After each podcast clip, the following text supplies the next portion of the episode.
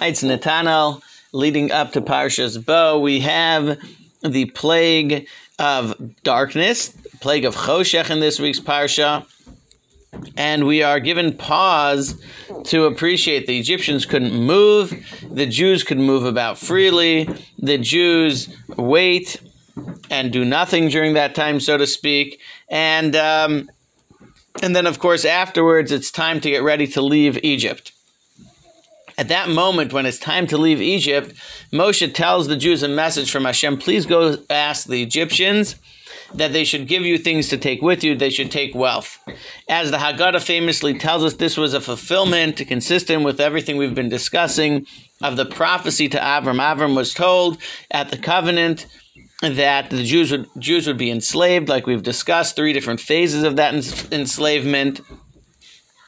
And then they would go out with great wealth. And in the Haggadah, we say that Hashem said, please, please make sure we ask the, that the Jews request this because Abraham knows that I've fulfilled all the enslavement and all the pain. I want him to see that I also fulfill.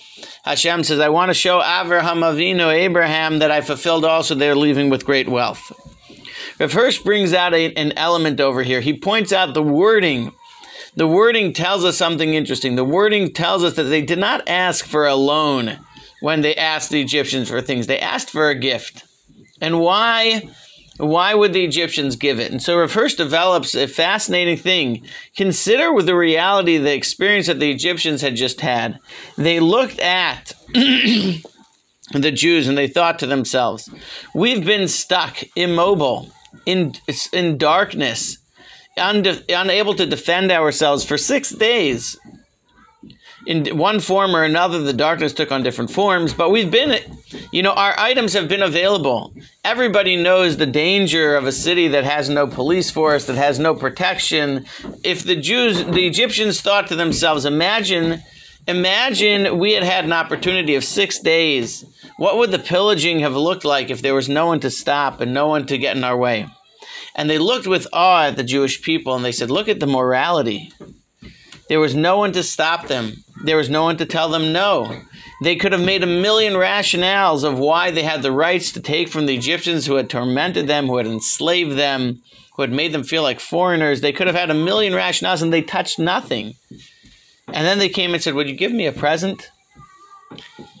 The Jews came to the, the Jews came to the Egyptians and the Egyptians were in awe of them and they said of course it would be an honor to to give a gift and to express an appreciation for all that you've done.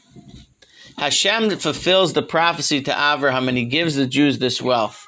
But at that moment, it's not just about the wealth, it's about the fact that the Jews have been lifted up to a level of morality where the world around them looks and says, Wow, these are special people. It's an honor. It's an honor to give them a gift. I'm so proud and I'm so touched and I admire them to such a high degree. That is a goal of the Jewish people that the people around us who interact with us should feel it's an honor to interact with us because we shine.